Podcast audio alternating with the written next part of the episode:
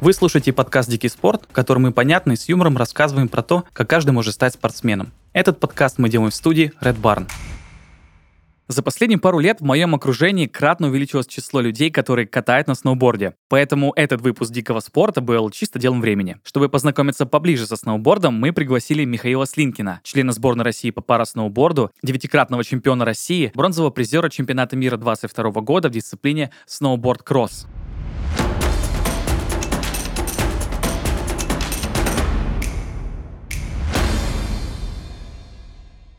Михаил, привет. Привет. А, я тут для слушателей поясню, что мы записываем этот выпуск немножко раньше. Можете считать, что мы записываем на прошлой неделе, и я знаю, что у тебя буквально через пару дней а, этап Кубка России по парасноуборду. А, как готовишься?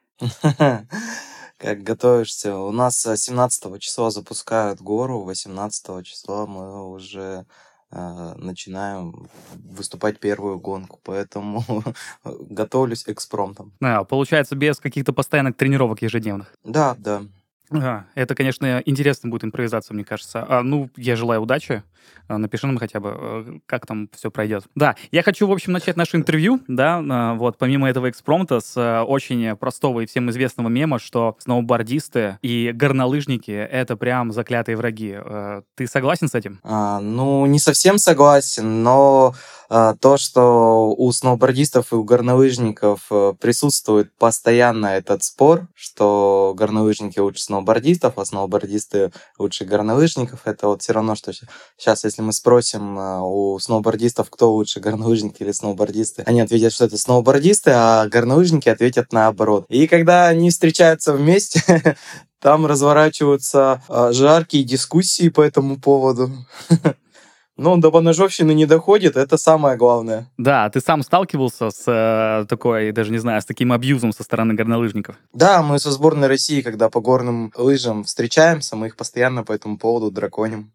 А, то есть получается наоборот, что вы драконите их, а не наоборот? Ну да, мы ребята просто ментально посильнее их и можем Я надеюсь, что они этого не услышат, конечно, что они не послушают подкаст. Они, кстати, вот сегодня прилетели в Ханты-Мансийск. А, ну У нас параллельный Кубок России горные лыжи и сноуборд. А, то есть получается, что э, сегодня вы еще встретитесь, скажем так, и начнутся эти издевки. Но а вообще, как считаешь, да. почему вот это противостояние есть? Почему, не знаю, сноуборд и э, горные лыжи настолько разные, что возникает вот это противостояние? Они как э, и схожи, так и различные. У всех присутствует скольжение по склону, но у горнолыжников это на двух лыжах, а у сноубордистов это на одной доске. И поэтому здесь вообще разные стили, э, разное мышление, разные, наверное, даже раз, разный менталитет у этих видов спорта. И поэтому на этом фоне начинаются различные дискуссии, потому что мы же все вместе находимся на горе сноубордисты ну, да. и горнолыжники. Угу. А вот ты сказал, что разный менталитет. А в чем менталитет сноуборда, на твой взгляд? Это вообще вид спорта, он свое время появился как ну, тусовочный. И спустя время он перешел в профессиональный спорт, но многие традиции, э, много отношения ко всему внутри этого вида спорта, оно осталось у, у спортсменов, у любителей. А что это за... Это активный, это, это активный вид отдыха, он очень экстремальный. Я даже не могу сопоставить, наверное, что экстремальный, горные лыжи или сноуборд. Это вот здесь все вот ситуативно. Да, вот ты сказал про какое-то особое отношение, которое переносится в жизнь. Ты что имеешь в виду? Что это за отношение? Ну, это отношение вообще полностью мировоззрение к миру, к людям, отношения межличностные. Да, ну вот а что это за мировоззрение? Ты можешь как-то а, более конкретно ну, рассказать об этом? Мы как- как-то просто, сноубордисты как-то просто в этой жизни ко всему относятся, всегда готовы помочь. Ну и вот э, в нас присутствуют немножко нотки, я так скажу, раздолбайства. Угу. Получается легкий на подъем. Да, можно и так сказать. Да, а горнолыжники посерьезнее, как я понял. Ну, мы прям так сильно с горнолыжниками постоянно э, на сборах не пересекались, но, на мой взгляд, они более серьезно относятся к вещам, нежели мы. Ну хорошо, а, раз э, сноуборд это целое мировоззрение, и это какой-то стиль жизни, как я понял. Насколько я знаю, ты не сразу начал заниматься сноубордом, то есть так, э, у тебя есть какой-то путь к этому виду спорта. Ты можешь о нем рассказать? Почему именно сноуборд и как вообще ты в него пришел? Я вообще свою карьеру начал с небольшого поселка Ширкалы в Октябрьском районе Ханты-Мансийского автономного округа Югры. Там у нас кроме лыжных гонок вообще ничего не было. То есть э, в восьмом классе приехал тренер по лыжным гонкам очередной, Анастасия Уракбаева, и она мне рассказала про паралимпийское движение, вообще про те, про все те высоты, которых я могу достичь, если я займусь спортом. Мне это очень понравилось, но плюс э, хотелось как-то выбраться из деревни побыстрее и чего-то в этой жизни достичь. Так я начал заниматься лыжными гонками, выступал за сборную России. Параллельно я также выступал по легкой атлетике. А, там я выигрывал различные первенства России, первенства мира. И потом, спустя там, 4 или 5 лет, я принял решение, что я полностью из лыжных гонок ухожу э, в легкую атлетику, но по истечению трех сезонов в легкой атлетике, я там э, выступал в дисциплине, в беговых дисциплинах 100-200 метров, я осознал, что я хочу обратно вернуться в зиму, но лыжные гонки я не хотел возвращаться, потому что это был тяжелый конский циклический вид спорта.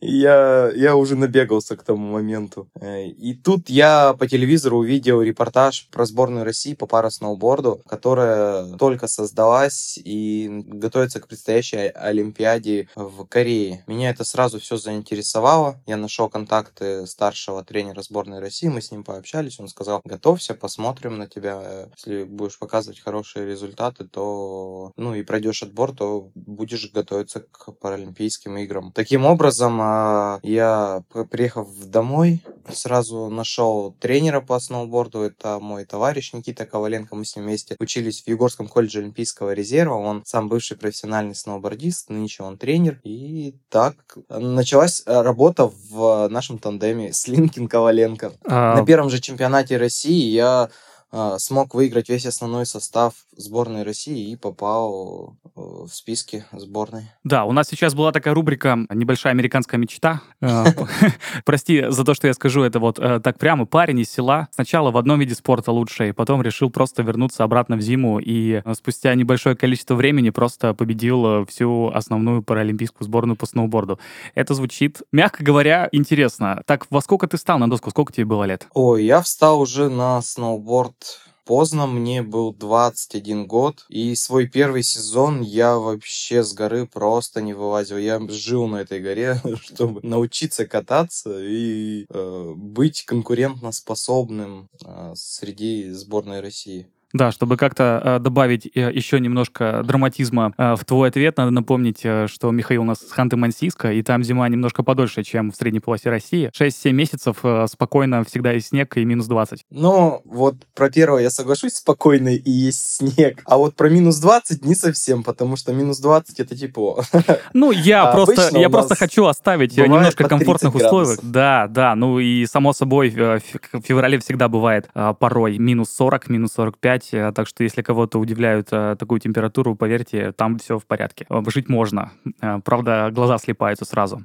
А, ну хорошо, получается, что ты за один сезон смог просто войти в будущую олимпийскую сборную по парасноуборду. Это же офигеть какой да, быстрый результат. Да, в, паралимпийск, в паралимпийскую да. сборную в основной состав попал. И в следующем сезоне я уже выступал за сборную на Кубках мира, и мы набирали квалификационные очки для попадания на Паралимпийские игры. Раз уж ты встал в 21 год, просто, ну, я думаю, что для любого вида спорта, особенно спорта высоких достижений, это довольно поздно. Обычно начинают пораньше. Уверен, что у тебя были все-таки какие-то типичные ошибки для новичка. Ты можешь о них рассказать? Что было сложнее всего вот э, в те самые первые тренировочные спуски и гонки, так сказать? Самое, наверное, сложное было это держать корпус э, ровно. Э, у меня просто была подмена понятий постоянно, когда у нас просто дисциплина сноуборд-кросс, и у нас идет очень много вертикальной работы. И вот когда я ездил по волнам, э, мне нужно было подгибать ноги. А я наоборот, я туловище сгибал. А когда со стороны себя не видишь, э, ты не можешь оценить, насколько правильно делаешь. Вроде бы ты едешь, но но это все равно не так получается. И вот эту ошибку я долгое время закатывал, потом мне еще пару сезонов ее исправляли, потому что была проблема Ого. постоянно. Опускаешь голову, за ней опускаются плечи, за плечами все остальное, и все идет э, технически неправильно. А ты как считаешь, твой опыт в легкой атлетике и в лыжных гонках, он как-то тебе помог быстрее достичь результата в сноуборде? Да, он заложил мне хорошую функциональную базу, так как я был в циклических видах спорта, и физически я был хорошо сложен. Угу. У меня был большой функциональный запас. А как считаешь, вот эту проблему, что было э, сложно правильно принимать положение тела, это не связано с тем, что у тебя были лыжные гонки, где все-таки просто прямо едешь, то есть то, что твой корпус э, прямо, а не сбоку? А, да, нет, это просто ошибка каждого новичка, которую просто я своевременно не устранил. Как бы это ну, такая э, постоянная ошибка, скажем так. А, Поэтому... ну она, то есть типовая для всех, я правильно понимаю? Это не чисто да, твоя история. Да, да, да. Тут, тут же как, люди, когда едут на сноуборде, особенно там, если на передний кант, они же там пытаются как-то, особенно вот любители, пытаются две точки опоры сделать, это еще рукой дотянуться, не только сноубордом. А ты можешь еще обозначить какие-то типовые ошибки, которые бывают у новичков? Ну, может, на своем примере, может быть, на примере а, просто как ты видишь, как люди катаются. Ну, люди катаются вообще по-разному. Из типовых ошибок э, это то, что они не дают разгрузку сноуборду, когда делают перекладку с канта на кант. Вот как раз э, по положению тела одна из основных ошибок. Ну и положение рук. То есть там в определенной позиции руки должны находиться в определенной плоскости. Угу. А, ты сам как считаешь, лучше сначала все-таки сразу заниматься с тренером или есть возможность самому научиться? Нет, я считаю, что категорически нельзя самому учиться. Надо сразу учиться с инструктором. Первое, потому что ты поймешь, как нужно правильно кататься. Второе, ты будешь быстрее прогрессировать. И третье, у тебя не получится закатать ошибки, и потом, а, возможно, всю, всю оставшуюся там жизнь будешь кататься с этими ошибками, что, в свою очередь, не будет переносить столько удовольствия. Ну, в общем, сразу базу в любом случае лучше ставить с тренером, просто чтобы научиться каким-то да. основным вещам, а дальше просто раскатываться самому. Да, да, непосредственно. Первые три урока у тебя точно должны быть с инструктором, пока ты ничего не понимаешь. Вот, три, я думал, ты сейчас скажешь, ну, 10-15. Трех достаточно ну, разве? Э, просто мы все разные, и кто-то быстро учится, кто-то учится долго. Тут все как-то это, это все субъективно. Угу. Ну, в общем, начинать нужно как минимум с трех. Я думаю, что эту цифру да, мы можем да, зафиксировать. Да, с трех, с трех, с трех уроков, чтобы тебе рассказали все базовые понятия в сноуборде, показали вообще минимальную механику, которую ты должен делать. Все, круто. Михаил, мы что-то куда-то ушли в такие уже советы для новичков, но немножко еще не поговорили про твою профессиональную карьеру. Расскажи вообще про Паралимпиаду. Что запомнил? Как тебе вообще? Что это за ощущение, когда ты выступаешь за сборную России? Потому что, ну, во-первых, эм, очень немногие выступают на таких соревнованиях. Во-вторых, ну, это, блин, просто круто, офигенно, что тут говорить. Ну, за сборную России я выступал уже много лет по разным видам спорта. И когда ты выступаешь за национальную команду, у тебя всегда охватывает гордость, что ты на международном уровне представляешь свою страну, свою большую просто не, необъемлемую Россию. Что касается вот именно Паралимпийских игр, вот благодаря тому, что мы сноубордисты, и мы относимся ко всему очень просто и легко, я не испытывал какого-то стресса, каких-то переживаний по этому поводу, что вот мы отобрались на главный старт четырехлетия, и перед нами сейчас стоит э, задача показать хорошие результаты. Я понял, что все серьезно только в тот момент, а, когда э, я стоял в первой квалификации первой гонки на старте. Слева от меня стоял стартер, справа от меня стоял старший тренер сборной России. Он там, ну, у нас есть э, определенные традиции, отбить кулачок, э, там пару, пару фраз сказать. И передо мной в этот момент э, летала камера. И вот в этот момент я понял, что все серьезно. И я такой думаю, блин, если я сейчас где-нибудь упаду, это увидит весь мир. Вот это я точно запомнил. Но не упал? Были моменты. Все-таки все-таки накликал, не в этом заезде. Какой сноубордист э, из меня, если бы я на каждой тренировке не падал? Ну, то есть, если ты э, не выходишь из зоны комфорта и не пытаешься развиваться, ты можешь и не падать, можешь там спокойно кататься. А когда ты стараешься стать постоянно лучше, ты выходишь из этой зоны комфорта и делаешь какие-то вещи, которые ты ра- раньше до этого не делал. И поэтому, ну, и, соответственно, ты совер- можешь совершать ошибки, а можешь их и не совершать. Ну, как правило, сначала ты их совершаешь. а Ну, я, кстати, с этим, я, кстати, с этим согласен. Это очень классная фраза, что э, какой ты сноубордист, если не падал постоянно. Потому что вот у меня есть друзья, которые очень много катают, и э, большинство говорит, что, во-первых, все падают, э, падают постоянно, в этом нет ничего страшного. И, во-вторых, что просто по наблюдениям, когда рядом горнолыжники, горнолыжники просто реже падают. А, я не понимаю, почему это так происходит. Может, из-за положения тела, потому что просто более непривычно, или, может быть, какая-то там а, большая нестабильность. Но просто факт фактом, что сноубордисты, правда, падают больше на пятую точку. Или нет? Ну, сноубордисты, сноубордисты падают не только на пятую точку. Мы можем и как и на бэк, и на фронт упасть.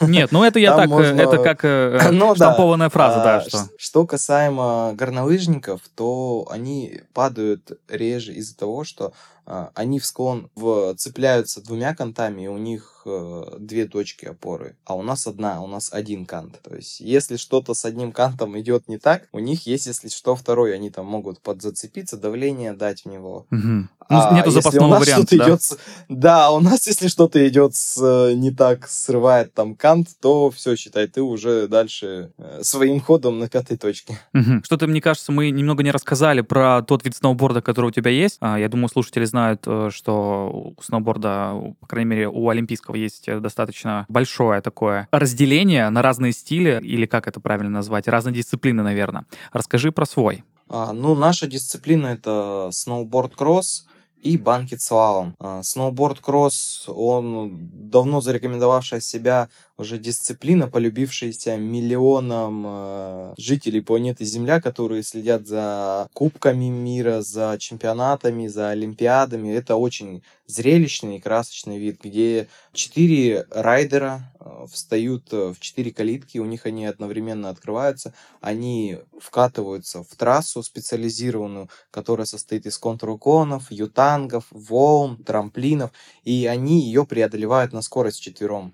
Первые двое попадают в следующий круг и так до финала большого и маленького. А что касаемо дисциплины банкет слалом, то эта дисциплина, она появилась, насколько я помню, где-то в Европе, как фановая дисциплина для любителей. Она состоит из контруклонов, которые друг в друга вставлены. Так, что такое контруклоны? они- Давай сразу уточним, чтобы было понятно. Это поворот,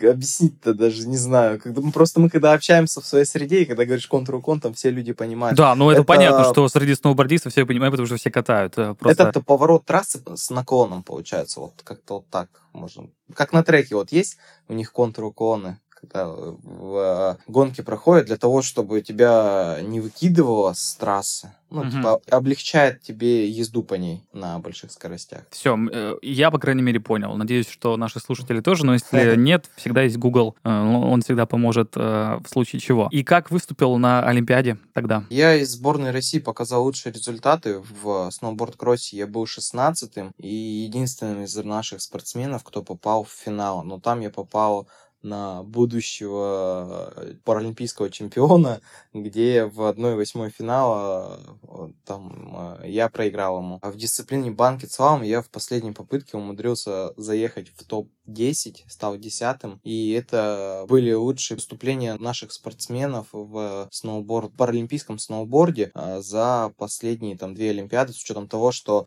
сноуборд включили в программу Паралимпийских игр всего в 2014 году. То есть Ого, это была ну, вторая. Да, ну Паралимпиада. Сочи получается, да? Да. Мгм. Просто так сказал, мне э, показалось интересным, что умудрился, как будто ты сам до конца не веришь, что получился такой результат. Да, до конца прям вообще не верю. Я когда финишировал, я просто поднимаю глаза, а там на табло написано Слинкин М, э, десятое место. Что, что ощущал в этот момент? Ну, гордость за себя, что все-таки получилось попасть в топ-10 э, лучших спортсменов на Паралимпийских играх. С учетом того, что весь сезон я э, там дальше 15 места вообще не поднимался. Блин, мне кажется, это офигенная мысль, потому что когда, э, когда ты не спортсмен, и ты думаешь на Олимпиаде, ты прекрасно понимаешь, что спортсмены чувствуют, ну, скажем так, удовлетворение и просто полный кайф, наверное, в двух моментах, когда они просто попадают на Олимпиаду, ну, это как, я не знаю, как, ну, наверное, это возможно для большинства спортсменов, это чуть ли не главное соревнование в их карьере. И э, второе, когда они побеждают или просто входят в тройку победителей. Вот. Ну, там еще второго места, конечно, спорно, э, потому что говорят, что э, самые классные места — это третье и первое. Вот, э, но... Нет, а вот самое обидное это не второе, это четвертое. Да, ну про самое обидное я даже и говорить не буду. А, вот, но мне кажется просто классно, что когда спортсмен просто осознает, что он попал в десятку, и это тоже приносит, ну, невероятное удовольствие, это же просто офигенно. Просто сам факт того, что ты участвуешь в таком большом э, историческом соревновании и занимаешь там хоть какое-то место, это, мне кажется, уже круто. Да, вот даже хотел вот как раз про четвертое место историю рассказать. А, в том сезоне на чемпионате мира мы выступали в дисциплине банкет слалом, в которой у меня благополучно э, в, во второй квалификации я ди, дисквалификацию, ну, DQ получил из-за того, что там вылетел с трассы. Немножко не справился с управлением. А на сноуборд-кросс, ну, я вообще сам по себе кроссист по большей части, и я делаю упор в основном на контактную борьбу. Мы, получается, во, во второй гонке в сноуборд-кроссе проехали квалификацию, я как раз там был где-то пятый, шестой, что-то такое. Прошли одну четвертую, и в полуфинале, по получается, я попал с э, лучшими там спортсменами нашей категории. Это чемпион мира, серебряный призер чемпионата мира, там, ну, лидеры Кубков мира. И в один прекрасный момент, в, вот в этом полуфинале, когда мы ехали, я просто, у меня что-то щелкнуло, и я начал их уничтожать. я выбрал правильные траектории, объехал их, потом э, в одном контруконе я еще их аккуратненько под ними подрезал, и вышел в большой финал. Это прям для меня было что-то вообще невероятное. Я не понимал, что вообще со мной происходит и почему я это так делаю. Но когда в большом финале мы выступали, вот как раз про четвертое место. Я в полуфинале приехал в первый в заезде. И если бы я в финале бы сделал то же самое, что я сделал в полуфинале, я бы стал бы чемпионом мира. Но там допустил одну ошибку, и меня стащило на британца. Мы, получается, столкнулись. Потом я начал уходить от, э, от британца, чтобы мы там дальше не упали. Столкнулся еще с французом у меня начала падать скорость. Э, четвертым ехал японец, он начал в одном контрконе по верхнему радиусу меня обгонять, и я понимал, что у меня скорости не хватит, а четвертым я быть вообще не хотел, чтобы обогнать его. Ну и я принял решение чуть подспустить доску, выйти на контакт с ним. И у меня в Инстаграме есть видео э, в запрещенной сети Инстаграм, где мы просто сталкиваемся с ним, и он делает сальтуху в этот момент, а я просто уезжаю и приезжаю к финишу третьим и становлюсь бронзовым призером чемпионата мира. Ну, я надеюсь, что с японцем все в порядке.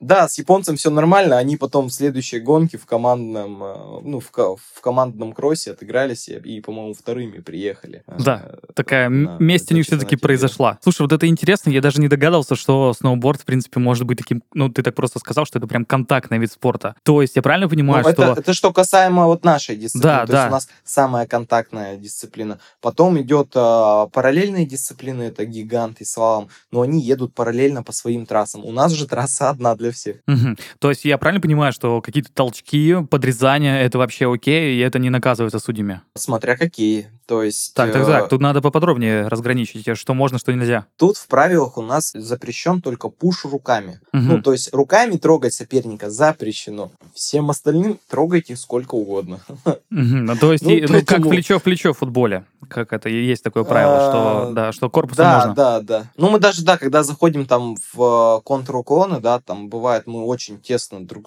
чуть ли не друг на друге едем, и мы стараемся все руки вверху держать, чтобы, ну, как бы потом вопросов к тебе не было, что ты там руку... Ну, ты даже можешь невзначай, случайно тебя там подзакусило немножко, ты, тебя там рука вылетела, ты кого-нибудь там задел, упал, на тебя протест написали и дисквалифицировали. Поэтому, когда мы там входим иногда в контруклоны, то мы стараемся там руки как можно выше держать, чтобы видно было, что мы, во-первых, никого не касаемся, во-вторых, у нас нет злого умысла.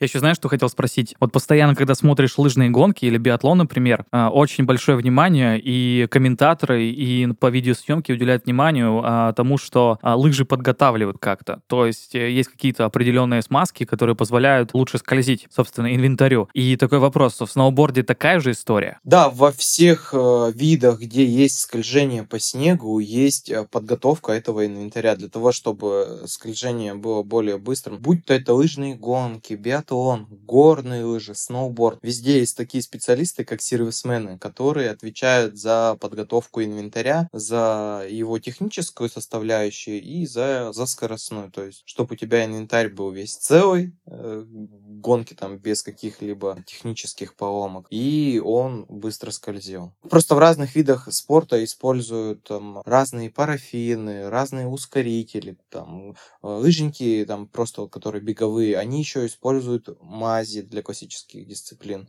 Угу. Да, это сильно влияет на победу? Ну, от, в разных видах спорта это по-разному отражается. Но вот я считаю, что в сноуборде, особенно когда вы выходите уже на профессиональный уровень, когда вы там плюс-минус все едете в одной десятой, там в секунде, то скольжение является решающим фактором. Ну и фарт еще, как бы фарт вообще никто не отменял, особенно у нас в сноуборд-кроссе. Вот как раз от сервисменов, я думаю, на международном уровне 60% успеха. Вау, это очень большой процент. Ну да, с учетом того, что там уже все спортсмены как один умеют кататься, отличаются там только, ну, говорю, там одной секундой меньше даже правила там не, разрывы.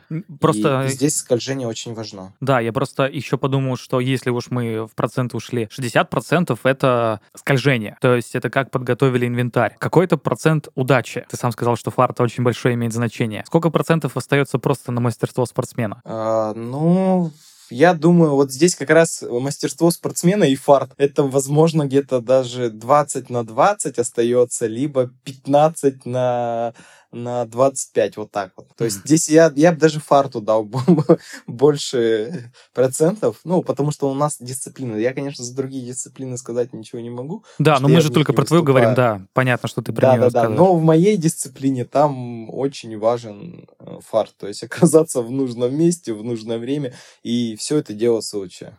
Это, конечно, очень интересно, потому что кажется, что... Ну, понятно, что доля удачи, она есть во всех видах спорта, от командных, вроде футбола и баскетбола, заканчивая, не знаю, какой-нибудь легкой атлетикой, мало ли что может случиться. Вот, но это просто очень интересно, как эта удача выражается в самих гонках. Что ты подразумеваешь под удачей? Вот попасть в нужное место в нужное время, это, ну, мне кажется, немножко непонятно. Что ты конкретно имеешь в виду? Ну, удача это из формата, вот когда вы стартанули в стартовой секции еще едете, и не дай бог, там, ну, у кого-нибудь там закусило сноуборд, его выкинул на другого спортсмена. И главное, чтобы это был этот момент, это был не ты, чтобы у тебя был там свободный коридор, чтобы ты мог от этого всего уехать. Либо вы там едете все друг за другом, да, и у кого-нибудь срывает кант, то есть там след, последующие спортсмены могут в, него, в них улететь. У нас много было таких случаев. Я на одном Кубке мира в большом финале в Швеции, мы когда выступали, я ехал в большом финале четвертым, и у первого сорвало кант в него, а за ним сразу, получается, впритык ехал второй, они друг в друга влетают. Жесть. И мы, да, хорошо, что у меня было расстояние 2 метра до вот этой всей ситуации. Я быстро успел среагировать и объехать их. И финишировал вторым. Ну вот, это я называю фарт. Ну, здесь, да, здесь как-то и вопросов-то и, собственно, не осталось по поводу того, что такое удача, конкретно, по крайней мере, в этом случае. Ну, хорошо, а мы да, тут начали... и я а, просто смотрел, смотрел Паралимпийские игры, я просто видел, как э, вот в Китае там выступали спортсмены, один спортсмен прям очень сильный, он ехал, все, полуфинале, по-моему, да, он в полуфинале ехал первым, и где-то его закусило, и его развернуло. Он потерял всю скорость. Хотя он ехал с большим отрывом, он мог уже просто спокойно доехать без чего-либо. Но что тут что-то пошло не так, его закусило, его развернуло на 360, он потерял скорость, его объехали, и он не попал в борьбу за медали. А парнишка, который э, вот попал на его место, получается, там, заехал вторым. Он в большом финале, там тоже там какая-то ситуация очень интересная была, сейчас вот не вспомню, но он смог заехать вторым, и он стал серебряным призером Паралимпийских игр. Вау. Я просто, не, Да, если честно, есть- даже не подозревал, что в спортивном сноуборде может быть вот такое. Мне как-то казалось, что там все больше все-таки от спортсмена зависит. Это, конечно, очень Там прям интересно. такие драмы разыгрываются в этом во всем. Но это и есть э, часть э, нашего вида спорта, это часть шоу, которое люди любят смотреть, это эмоции, которые э, проживают спортсмены, т- также и болельщики с, там, с тренерским составом. Мгм. Это и есть спорт. Занятие сноубордом подходит тем, кто любит ощущение адреналина, а еще не боится падений. Снег, риск травмы и прочие факторы могут отпугнуть некоторых любителей экстрима, но если добавить в рацион витамины и минералы, организм можно защитить и поддержать. Мы предлагаем Аскарин Иммуно Ю, коллаген и женьшень с таурином от GLS. Аскарин Иммуно Ю – это комплекс полезных веществ, укрепляющих иммунитет. В его состав входит дигидрокверцетин, цинк и витамин С. Все вместе они оказывают иммуномодулирующее действие, повышают устойчивость организма к инфекциям, а еще оказывают профилактическое действие против COVID-19. Коллаген – это основной белок соединительной ткани, который находится во всех органах и тканях организма, выполняя роль каркаса. Он обладает антиоксидантными свойствами, поддерживает иммунитет, а главное, помогает тканям быстрее восстанавливаться и снижает риск переломов. Принимая коллаген регулярно, можно обеспечить здоровье хрящей, суставов и связок, которые часто испытывают большую нагрузку во время занятий спортом. А экстракт мартини душистый, который содержится в коллагене от GLS, оказывает еще и обезболивающий эффект. Женьшень с таурином обладает общетонизирующим действием, повышая умственную и физическую работоспособность. Он уменьшает общую слабость, повышенную утомляемость и сонливость. Как раз то, что нужно для эффективных тренировок на открытом воздухе. А еще он помогает укрепить иммунитет, что также важно для сноубордистов. Все эти добавки можно найти в gls.store в разделе «Спорт». GLS Pharmaceuticals — это российская фармацевтическая компания, которая создает уникальные продукты с помощью современных технологий. Ребята ответственно подходят к производству своей продукции и контролируют ее качество на всех этапах, от разработки рецептуры до готового продукта. Для улучшения качества жизни GLS использует инновационные решения и производит безопасные для здоровья добавки. В их каталоге можно найти товары не только для спортсменов, но также для детей, сезонные добавки и БАДы, которые точечно влияют на организм. Например, для желудка кишечника, для печени, здоровья сердечно-сосудистой системы, для похудения и красоты. А для слушателей нашего подкаста GLS дарит промокод SPORT10 на скидку 10% на сайте. Ссылка и промокод в описании не является лекарственным средством.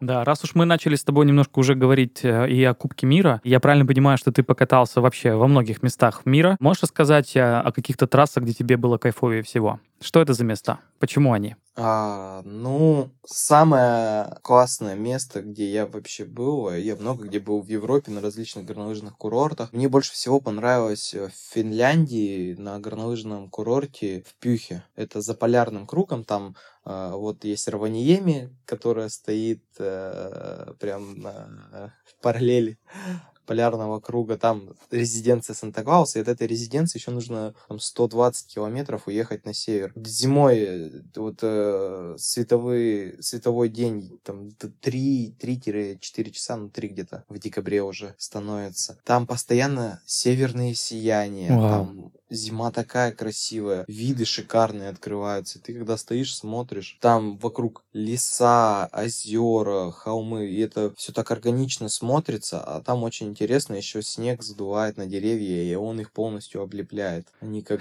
как изваяния снежные стоят. Ты меня сейчас погрузил, И конечно, в полную чувств- печаль. И, и- и там ты чувствуешь полное умиротворение просто. Да, я сейчас очень сильно печалюсь, потому что э, мы находимся в Краснодаре, я точнее, потому что Михаил Ханты-Мансийске, у него зимой это сейчас все в порядке, и э, этот выпуск выйдет э, за 2-3 дня до Нового года, и, конечно, зависть легкая, она присутствует после твоего рассказа.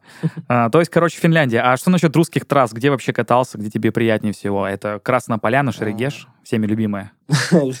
Самое интересное, профессиональные спортсмены очень редко ездят на какие-то горнолыжные курорты. Это, во-первых, связано с их календарем спортивным, то, что много э, тренировочных, спортивных мероприятий по сезону проходит, а также связано с тем, что мы тренируемся там на специализированных трассах, и у нас там мы в основном базируемся в Миасе, в Солнечной долине, uh-huh, либо uh-huh. на райдер ездим. То есть там есть э, сноуборд-кросс-трасса, где есть возможность эту дисциплину потренировать, ну и созданы все условия вокруг от проживания, питания, там горячие источники, бани, сауны, то есть, ну, такой достаточно хороший комплекс. Но вот я все пытаюсь собраться как-нибудь, съездить в Шерегеш отдохнуть, просто покататься. В связи с тем, что я профессиональный спортсмен, у меня постоянно была боязнь как-то ну, ездить по свободке из-за того, что там очень много туристов, которые вообще не умеют ездить, не знают правил,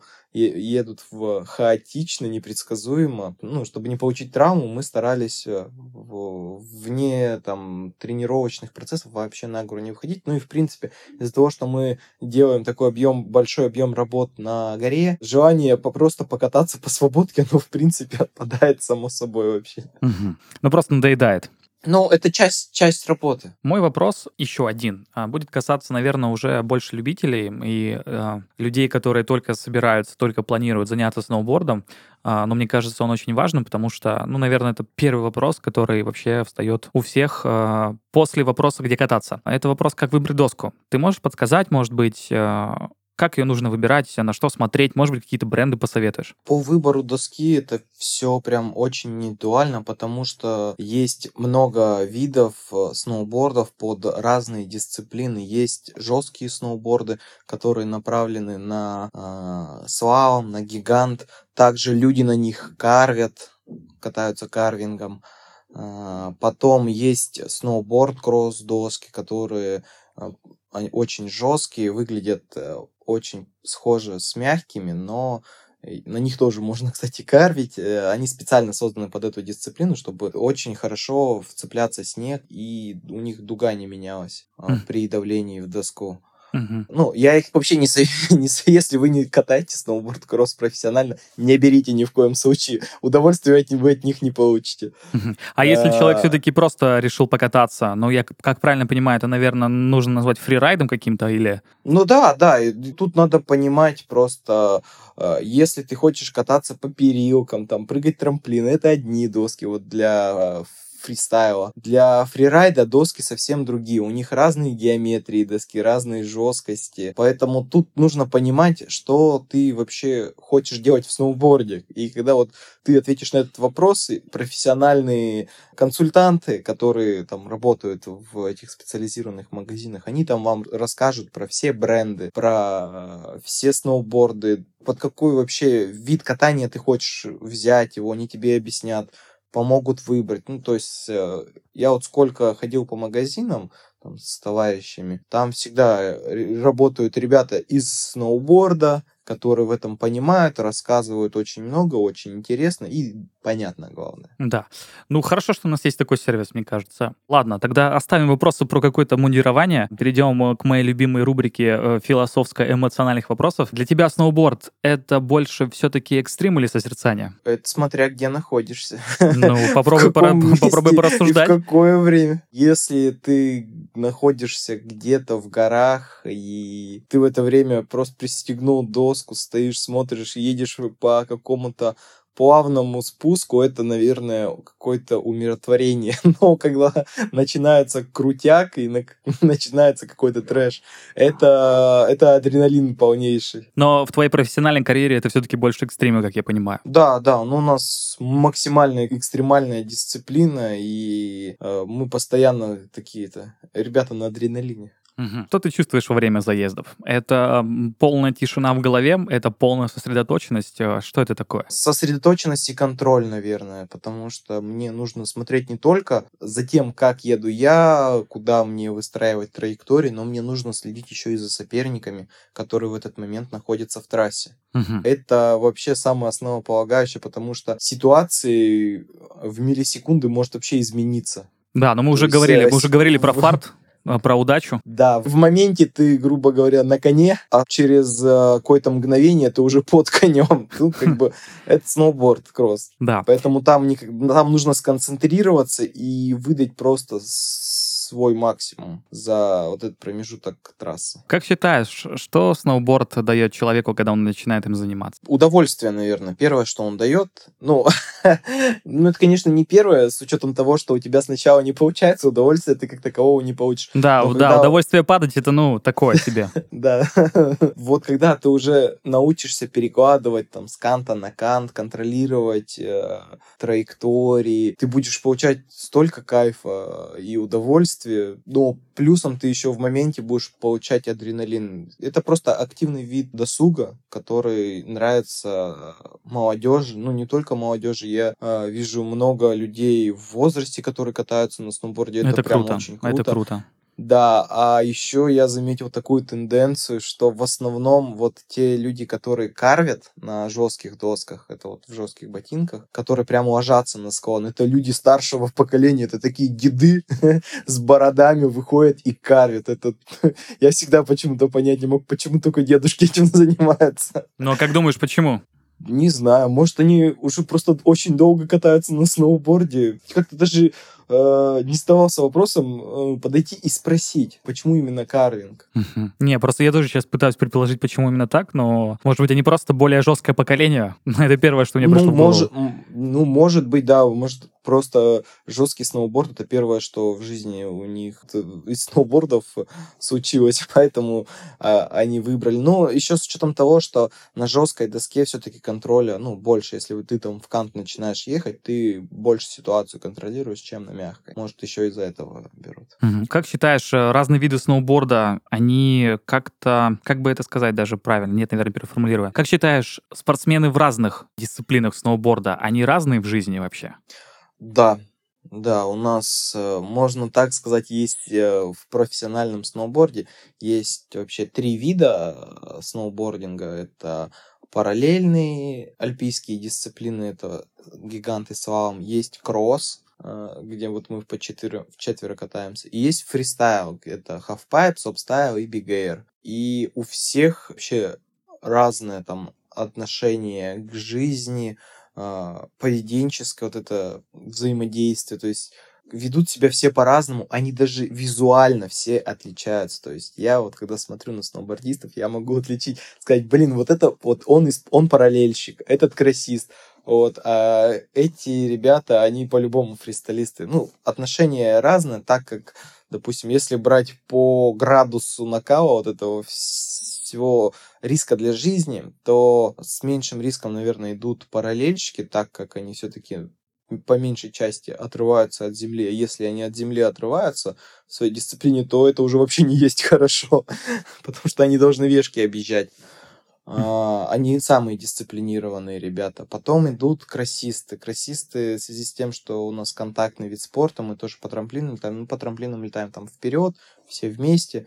А, добавляет э, такую нотку прям, даже не нотку, наверное, там как говорится, в каждой бочке меда есть ложка дегтя, там, наверное, вот там, там даже не ложка, а ведро адреналина в эту бочку попадает. Поэтому мы уже стараемся как-то к жизни попроще относиться. А ребята из фристайла, мне кажется, они вообще днем днем живут. Они такие тусовщики, они постоянно на ком-то чили.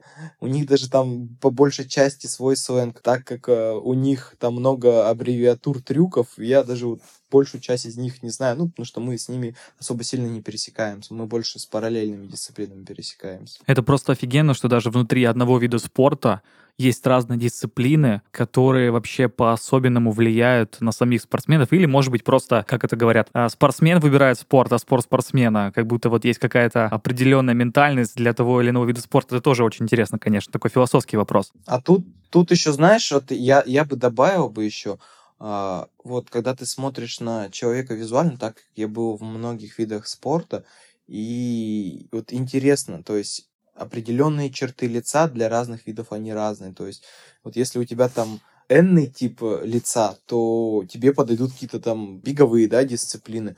Вот э, просто посмотри на спортсменов из разных видов и убедись, что они все очень сильно походят. И то ли их так может спорт обтачивает, что они прям под дисциплину, как э, усредненное лицо, вот когда делают там, грубо говоря, всех русских э, в одну картинку э, сводят, и получается какой-то портрет э, русского. Также и в, в, в видах спорта есть такая. Вот я прям очень сильно заметил. Я сейчас просто... это очень интересная мысль, конечно. И первое, что мне пришло в голову, это баскетбол. А, я просто вспомнил лица Коби Брайанта, а, Леброна Джеймса и Майкла Джордана, и понимаю, что у них есть какие-то общие типы, общие типы лица, вроде скул, а, какой-то мощной челюсти. Блин, хорошо, я об этом подумаю. Это, конечно, супер интересная мысль по поводу того, что еще и э, как-то внешность вроде бы как олицетворяет какой-то вид спорта. Ну, раз уж мы уже тут про философию, я задам свой последний вопрос. Он тоже такой на рассуждение.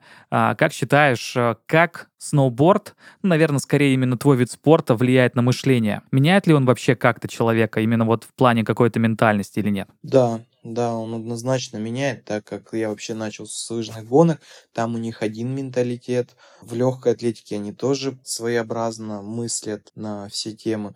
И когда я в сноуборд пришел, я какой-то ну, прям стал очень такой раскрепощенный человек, более просто отношусь вообще ко всему в этой жизни. Ну, не знаю, вот сноубордисты мне больше всего по духу, наверное, чем какие-то другие виды спорта. Угу. Ну, этой философской ноте. Очень интересный. Мы заканчиваем наш подкаст. Михаил, спасибо большое, что пришел к нам. Это был офигенный разговор. Во-первых, потому что мне приятно говорить про зиму в месте, где зимы нормальной русской нет. Это для меня всегда особый кайф. А, ну и во-вторых, то, что очень а, классно и мотивационно рассказал о своем, а, о своем профессиональном пути, рассказал о таких тонкостях сноуборда, о которых я даже не догадывался. Спасибо большое, что пришел к нам. Спасибо большое за приглашение. Занимайтесь сноубордом и получайте удовольствие от жизни. Все на доску. И всем пока. Адреналин и созерцание, красота и путешествия — все это сноуборд. Я безумно люблю виды спорта, где есть много дисциплин, каждый из которых с особым характером. Сноуборд как раз из таких, и кажется, здесь каждый человек может найти то, что ему больше по душе. На этом наш эпизод подходит к концу. Ставьте лайки на всех платформах, комментируйте и делитесь с друзьями. Скоро вновь увидимся и поговорим уже о совсем другом спорте.